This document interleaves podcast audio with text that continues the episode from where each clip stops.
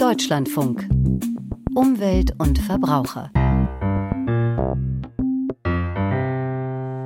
Mit Jule Reimer, schön, dass Sie dabei sind. Lieferketten, Überfischung, Bauernproteste gegen landwirtschaftliche Importe in die Europäische Union. Viel los in Sachen Freihandel und es wird reichlich darum gestritten, wie er möglichst offen, aber gleichzeitig auch sozial und ökologisch sinnvoll umgesetzt werden kann. Im EU-Parlament und auf der 13. Ministerkonferenz der Welthandelsorganisation WTO in Abu Dhabi. Dazu hat der CDU-Politiker Daniel Kaspari, der für die konservative EVP-Fraktion im Handelsausschuss des Europaparlaments sitzt, eine klare Meinung und die hören Sie hier gleich.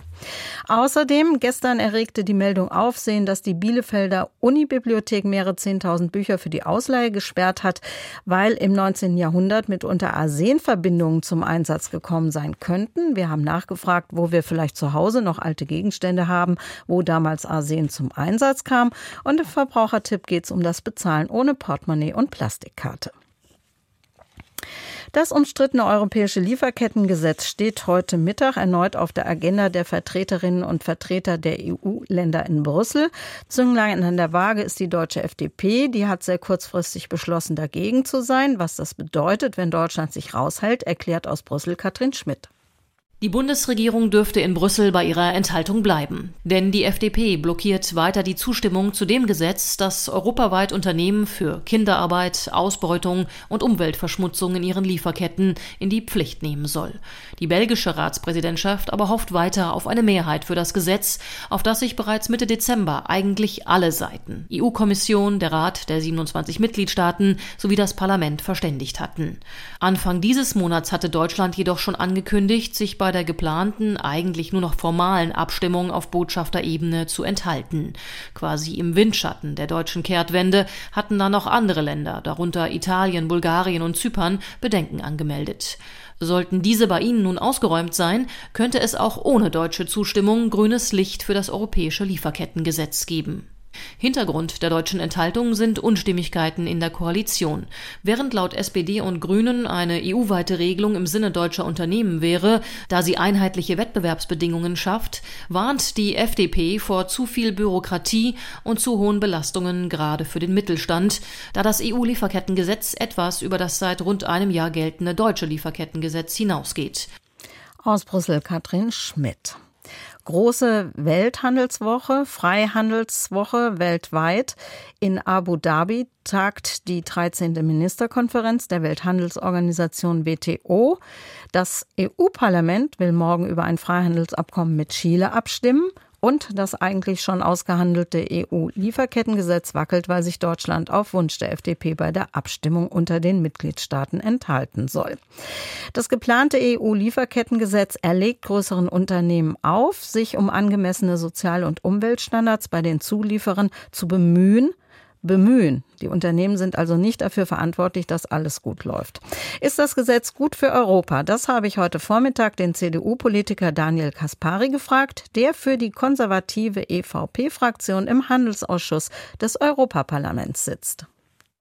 Ja, Frau Reimer, wir haben mit dem Lieferkettengesetz genau die, das Vorhaben, dass wir die Lebenssituation für Menschen vor allem in den schwach entwickelten Ländern verbessern wollen, zum Beispiel in Afrika und Asien. Und wir sehen jetzt schon die ersten Ergebnisse auf Basis des deutschen Lieferkettengesetzes, nämlich dass wir im Kern das Gegenteil erreichen. Wir kennen Beispiele von großen, aber auch von mittelständischen Unternehmen, die sich jetzt auf Basis des deutschen Lieferkettengesetzes einfach komplett aus Afrika zurückziehen, weil ihnen das Risiko zu groß ist. Und wenn unsere Unternehmen sich aus den Märkten verabschieden und wir dann ein Vakuum eröffnen, in das China und andere reindringen, dann ist eben genau unsere Sorge, dann ändert sich für die Lebenswirklichkeit der Menschen nichts zum Besseren, und das Zweite, ähm, das Lieferkettengesetz auf europäischer Ebene wurde genau einen Tag vor Beginn Russlands Großangriff gegen die Ukraine vor zwei Jahren ähm, präsentiert. Und seitdem hat sich die Welt massiv verändert. Wir schauen, dass wir unabhängiger werden von Russland, was Energie und Rohstoffe betrifft. Wir merken, dass diese extreme Abhängigkeit zu China uns extrem auf die Füße fallen kann und wir deswegen auch unabhängiger werden wollen von China. Und unsere Sorge ist von Anfang an, dass dieser Vorschlag, der uns heute vorliegt, eben genau das Gegenteil erreicht. Das heißt, wir machen uns nur noch abhängiger von wenigen und den Menschen vor Ort helfen wir im Zweifel nichts, weil sich unsere Unternehmen dann aus den Märkten zurückziehen, um das Risiko zu vermeiden. Ähm, also im Augenblick sind ja die äh, Abhängigkeitsverhältnisse bei Afrika nicht besonders groß, sondern eher umgekehrt. Sagen Sie doch mal ein Beispiel, wer sich zurückzieht aus Afrika. Ja, nehmen Sie ein Beispiel Großen. Strabag hatte äh, vor gut einem Jahr gesagt, Sie machen Ihr ganzes Afrika-Geschäft, äh, beenden Sie, äh, weil Sie eben bisher zum Beispiel, so sagen Sie, gesourced haben für Ihre Baustelleneinrichtungen vor Ort. Und Sie können es einfach gar nicht garantieren, dass nicht doch irgendwo zum Beispiel bei einem Nagel für, für einen, einen Holzschuppen, in dem dann die, die Ingenieure sitzen, dass da nicht irgendwo Kinderarbeit dabei ist. Und Ihr Ergebnis ist, dass Ihnen das Risiko dann zu groß ist und Sie sich zurückziehen ein Unternehmen aus dem äh, mittleren Bereich, äh, die Firma äh, Dallmayr, hat auch öffentlich erklärt, war in den Medien ja auch nachzulesen, dass sie sich zurückzieht aus einigen Ländern in Afrika. Und deswegen, die Frage ist doch wirklich, im Ziel sind wir uns doch einig, Frau Reimer. Wir müssen was tun, um die Lebenswirklichkeit der Menschen zu verbessern. Und unser Ansatz ist aber eben, je mehr europäische Unternehmen dort tätig sind, die doch automatisch schon mit ganz anderen ethischen und moralischen Anstrengungen in aller Regel dort auch antreten dann in den Märkten, je mehr sich unsere Unternehmen dort engagieren, umso besser ist das für die Menschen vor Ort. Und mit dem Lieferkettengesetz ist unsere Sorge, erreichen wir genau das Gegenteil. Und das haben wir als EVP von Anfang an gesagt. Ich habe aus Unternehmenskreisen gehört, dass es eigentlich sinnvoll wäre, ein EU-Lieferkettengesetz zu haben, um den Flickenteppich von Lieferkettengesetzen in der Europäischen Union zu korrigieren und dass die Anforderungen eigentlich alle ganz gut erfüllbar seien, weil es sich ja um Bemühenspflichten handelt. Ja, aber es sind zwei Sachen. Und auch da sehen Sie schon den Grunddesignfehler, äh, Frau Reimer. Wir reden im Moment über eine Lieferkettenrichtlinie und keine Lieferkettenverordnung. Und eine Richtlinie bedeutet eben, dass die Mitgliedstaaten alle 27 müssen dann nationale Gesetzgebung erlassen. Ja, aber in einem bestimmten Rahmen, sonst müssen sich die Deutschen ja. doch gar nicht so aufregen. Ja, aber das ist doch genau der Punkt, Frau Reimer. Wissen Sie, wenn wir das in Europa wenigstens als Verordnung gemacht hätten, die europaweit einheitlich gilt, dann wäre das ja äh, diskussionswürdig gewesen. Aber wir hätten eine Vollharmonisierung gebraucht. Und versetzen Sie sich jetzt zum Beispiel mal in die Situation eines deutschen mittelständischen Unternehmens, das aus Deutschland heraus in die 26 anderen Länder verkauft. Und wenn dann wieder jedes der 26 Mitgliedstaaten unsere europäische Richtlinie anders umsetzt, dann muss im Zweifel der deutsche Mittelständler für jeden Export in jedes dieser 26 sich Länder unterschiedliche Vorgaben beachten, unterschiedlich dokumentieren, unterschiedlich eben äh, sicherstellen, dass seine Lieferkette in Ordnung ist, das ist wirklich ein Grundproblem. Wir hätten die Vollharmonisierung gebraucht. da ist Ihnen zugesagt worden von Hubertus Heil, dem Arbeitsminister, dass es nicht passiert. Das ist doch nett, wenn der deutsche Bundesarbeitsminister das zusagt. Ähm, äh, nur äh, es gilt ja das europäische Recht. Und wie will denn der deutsche Arbeitsminister sicherstellen, er befreit dass das im Rahmen des deutschen Lieferkettengesetzes? Ja, das ist doch in Ordnung. Aber ja, aber wenn Sie jetzt ein deutsches Unternehmen haben, Reimer, das möchte verkaufen nach Frankreich, dann muss doch das Unternehmen dann für den Verkauf, der nach Frankreich geht, sicherstellen, dass das Produkt in Frankreich dann den französischen Anforderungen entspricht. Und genau da sehen Sie doch das Problem. Da kann der Bundesarbeitsminister machen, was er will.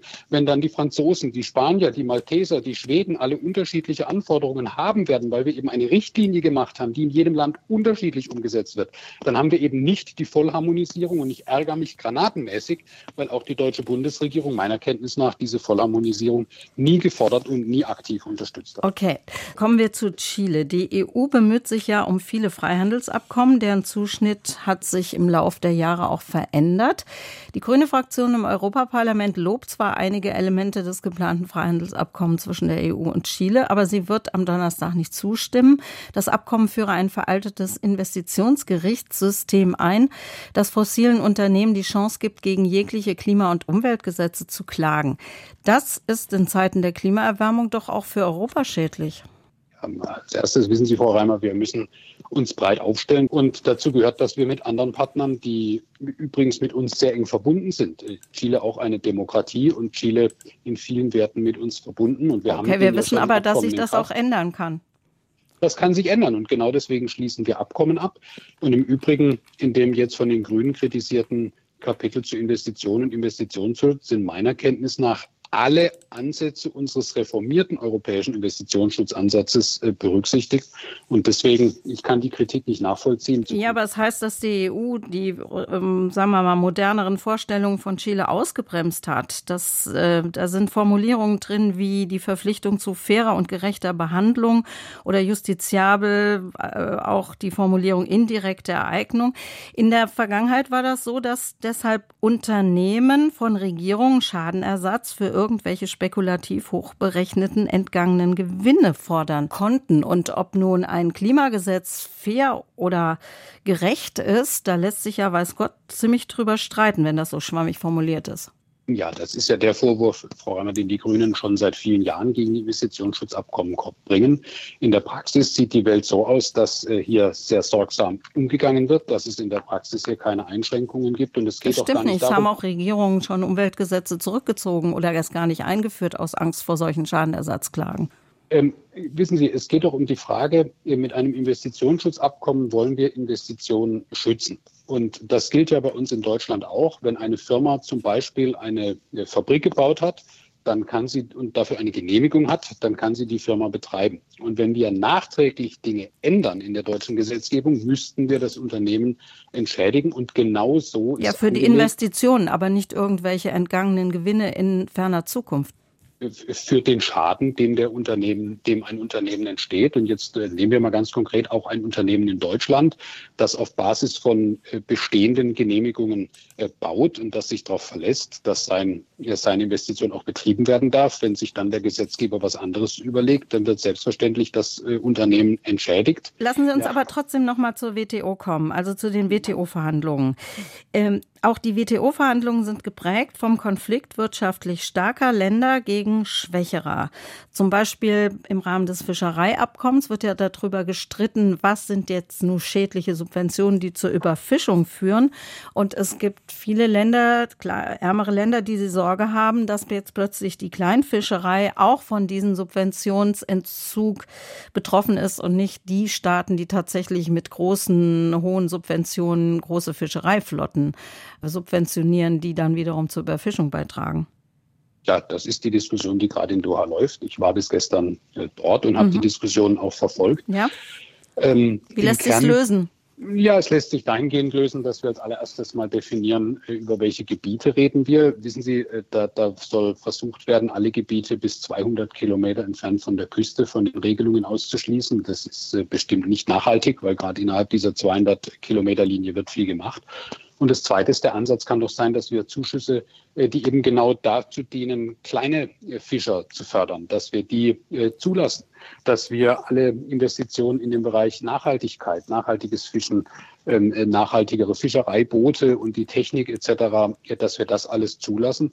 Ähm, von daher, es gibt ja schon Möglichkeiten, wo man entsprechend äh, zu einem Punkt und zu einem Ergebnis kommen kann. Seit 2022 hat sich so ein bisschen innerhalb der WTO auch die Haltung gegenüber einer, sagen wir mal, gewissen Marktabschottung im Sinne von Zollanhebungen für Grundnahrungsmittel äh, geändert. Ähm, Indien ist ja ein Verfechter, der sagt, wir müssen in bestimmten Bereichen unsere Märkte schützen.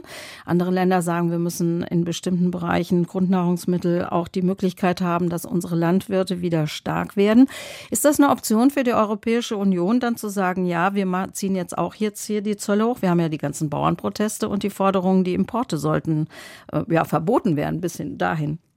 Ja, die Diskussion läuft und wir sehen ja wirklich große Unzufriedenheit im Moment im Bereich. Wie ist denn Ihre Position? Sollten da wieder die Zölle hochgezogen werden? Nein, ich halte äh, ganz deutlich nichts davon, äh, Frau Reimer, wenn wir wieder Zölle im Bereich landwirtschaftlicher Produkte anheben. Äh, das wäre übrigens auch ein Flurschaden für uns. Zum einen, wir sind als Europäische Union ja weitgehend, wenn es um Grundnahrungsmittel geht, unabhängig, zum Glück. Wir haben zum Zweiten aber die Situation, dass unsere Landwirtschaft, und das geht ja in der Diskussion gerade unter, übrigens Exportüberschüsse hat. Das heißt, über die gesamte Landwirtschaftsbranche hinweg äh, verkaufen wir deutlich mehr landwirtschaftliche Produkte in Drittstaaten, als wir äh, als Europäische Union importieren. Und das heißt, wenn wir jetzt anfangen würden, bei uns wieder Zölle anzuheben, um andere Produkte bei uns rauszuhalten, dann würden das Partner auch machen.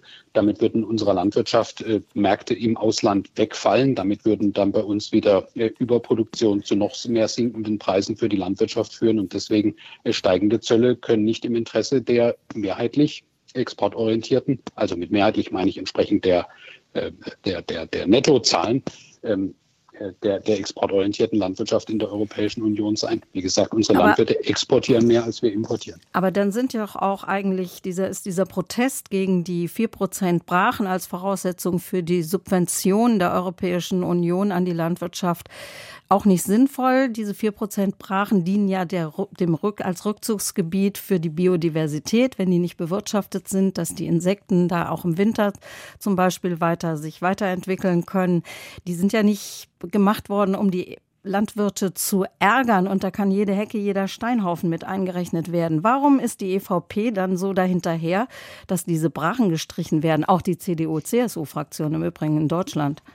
Ja, weil wir äh, bitte unterscheiden müssen zwischen äh, dem, was wir langfristig machen müssen, und das ist doch unstrittig im Bereich Biodiversität, äh, dass da mehr passieren muss. Unsere Landwirte machen da übrigens extrem viel. Und der Streit ist dann auch wieder, machen wir es über Verbote oder machen wir es über Anreize? Ja, der Anreiz Demokraten ist sind für die Anreize. Und Na. das Zweite ist die Frage der kurzfristigen Problematik. Und kurzfristig gilt, Russland führt seit zwei Jahren einen brutalsten Angriffskrieg gegen die Ukraine. Ja, und wir haben die ganz Ukraine viel, kann, ganz, ja, und, die Getreideproduktion deswegen, ist keinesfalls gesungen. Wir haben üppige Getreideproduktion auf dem Weltmarkt, so dass die Preise sogar ziemlich wieder gesunken sind.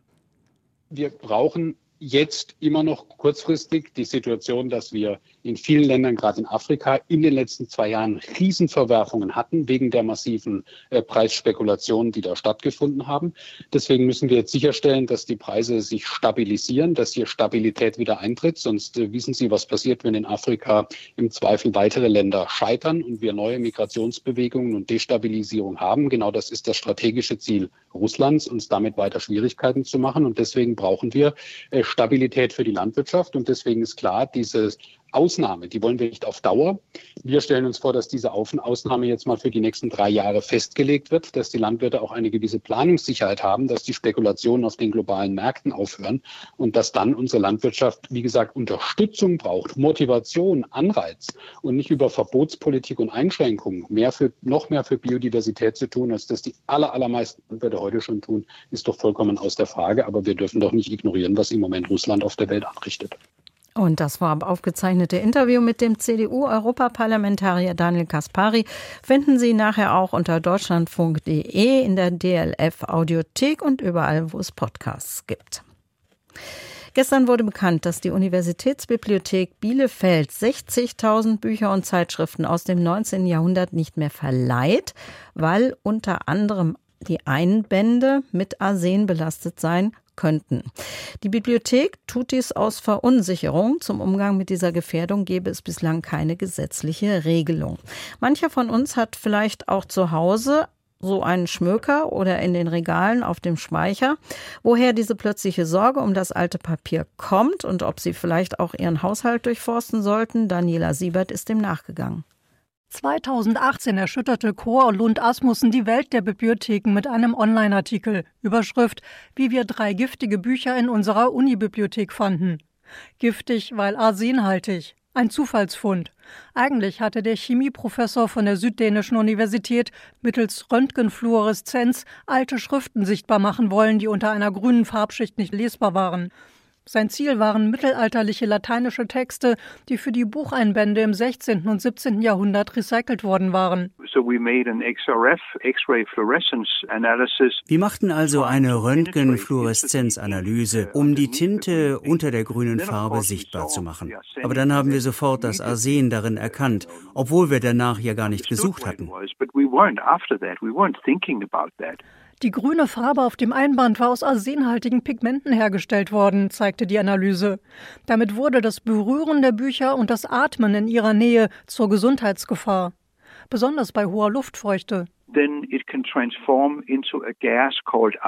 Dann kann es sich in das Gas Arsen verwandeln und das inhaliert man dann über die Luft und das ist krebserregend und giftig. Wenn man eine Buchseite mit schon etwas angegriffener Oberfläche berührt, mit Fingern, die ja von Natur aus leicht feucht sind, auch dann nimmt man da etwas von der Farbe auf. Und wenn man die dann ableckt oder etwas damit berührt, was man danach zum Mund führt, dann ist auch das giftig.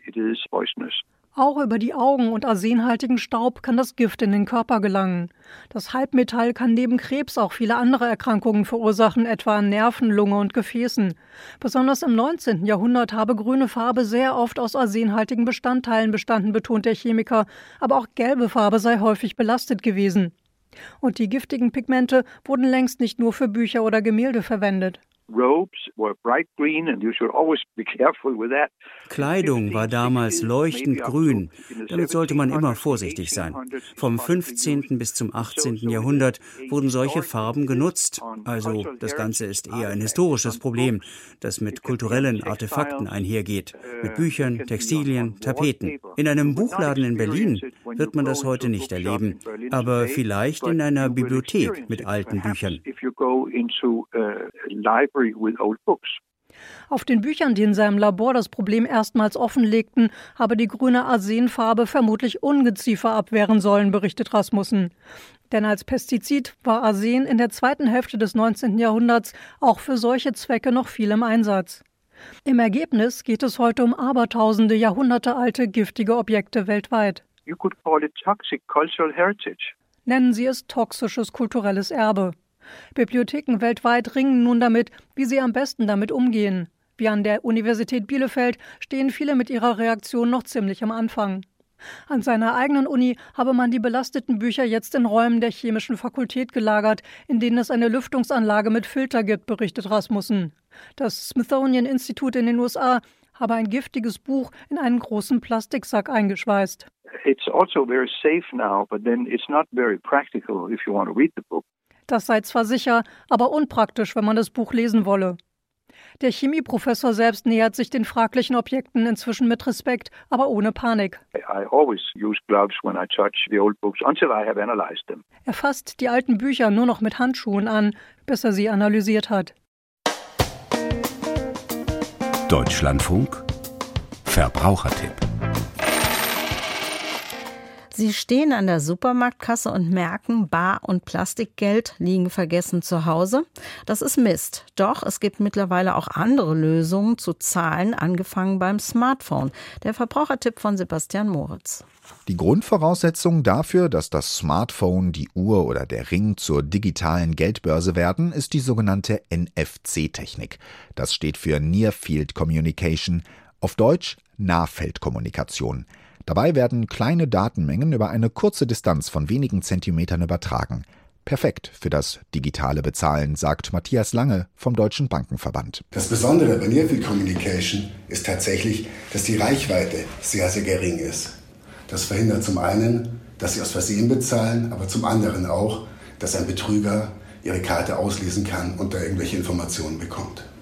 Statt der Bankkarte halten Kundinnen und Kunden also zum Beispiel ihr Smartphone vor das Lesegerät an der Supermarktkasse und der Betrag wird wie bei einer klassischen Kartenzahlung vom Konto abgebucht.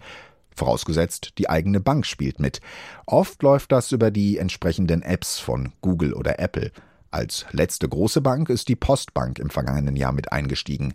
Wenn die eigene Bank das Bezahlen per Smartphone oder Uhr noch nicht ermöglicht, können sich Kunden aber auch direkt an die Händler wenden, sagt Josephine Lietzau vom Geldratgeber Finanztipp. Wenn es einen nur um bestimmte Händler geht, das kann ja auch sein, dann kann man gucken, ob die tatsächlich Bezahl-Apps haben und dann kann man die dann benutzen. Es wäre zum Beispiel Edeka, Lidl, Netto, Kaufland, die haben alle ihre eigenen Bezahl-Apps. Die App ist dann in der Regel mit dem Bankkonto verknüpft und der Betrag wird per Lastschrift eingezogen. Der Nachteil, Kundinnen und Kunden hinterlassen mit jedem Einkauf Spuren, sodass der Händler im Zweifel ganz gezielt Werbung verschicken kann. Aber auch wer seine reguläre Giro- oder Kreditkarte mit dem Smartphone oder der Smartwatch verknüpft, sollte entsprechend vorsichtig sein, rät Matthias Lange vom Bankenverband. Hat man eine digitale Karte auf dem Smartphone, sollte man mit dem Gerät genauso umgehen wie mit einer normalen Plastikkarte. Bedeutet, die Zugangsdaten zum Gerät niemals einer anderen Person mitteilen und das Smartphone oder das Wearable auch nicht weitergeben. Bedeutet natürlich auch, wenn Sie Ihre Uhr oder Ihr Telefon dann verschenken, verkaufen, dass Sie sicherstellen, dass dann die entsprechenden Daten auch gelöscht werden. Grundsätzlich sei das Bezahlen mit Smartphone und Co. aber genauso sicher wie das Bezahlen mit der klassischen Bankkarte, sagt auch Josephine Lietzau von Finanztipp. Ein Grund ist diese Bildschirmsperre. Man muss halt sein Handy entsperren, um zu bezahlen. Das wäre Fingerabdruck oder Gesichtserkennung. Bei größeren Summen über 50 Euro kommt noch die PIN der Karte dazu. Wichtig ist, dass auf dem Gerät mit der digitalen Bankkarte regelmäßig alle Software-Updates gemacht werden. Und wenn das Smartphone oder die Uhr doch mal verloren gehen oder gestohlen werden, gilt das gleiche wie beim Verlust des Portemonnaies. So schnell wie möglich die Bank informieren, damit die das Konto zügig sperren kann. Der Verbrauchertipp von Sebastian Moritz. Sollte es ab einem bestimmten Alter systematische Gesundheitsprüfungen geben für Führerscheinbesitzende? Darum geht's ab 12.10 Uhr. Danke fürs Zuhören, sagt Jule Reimer.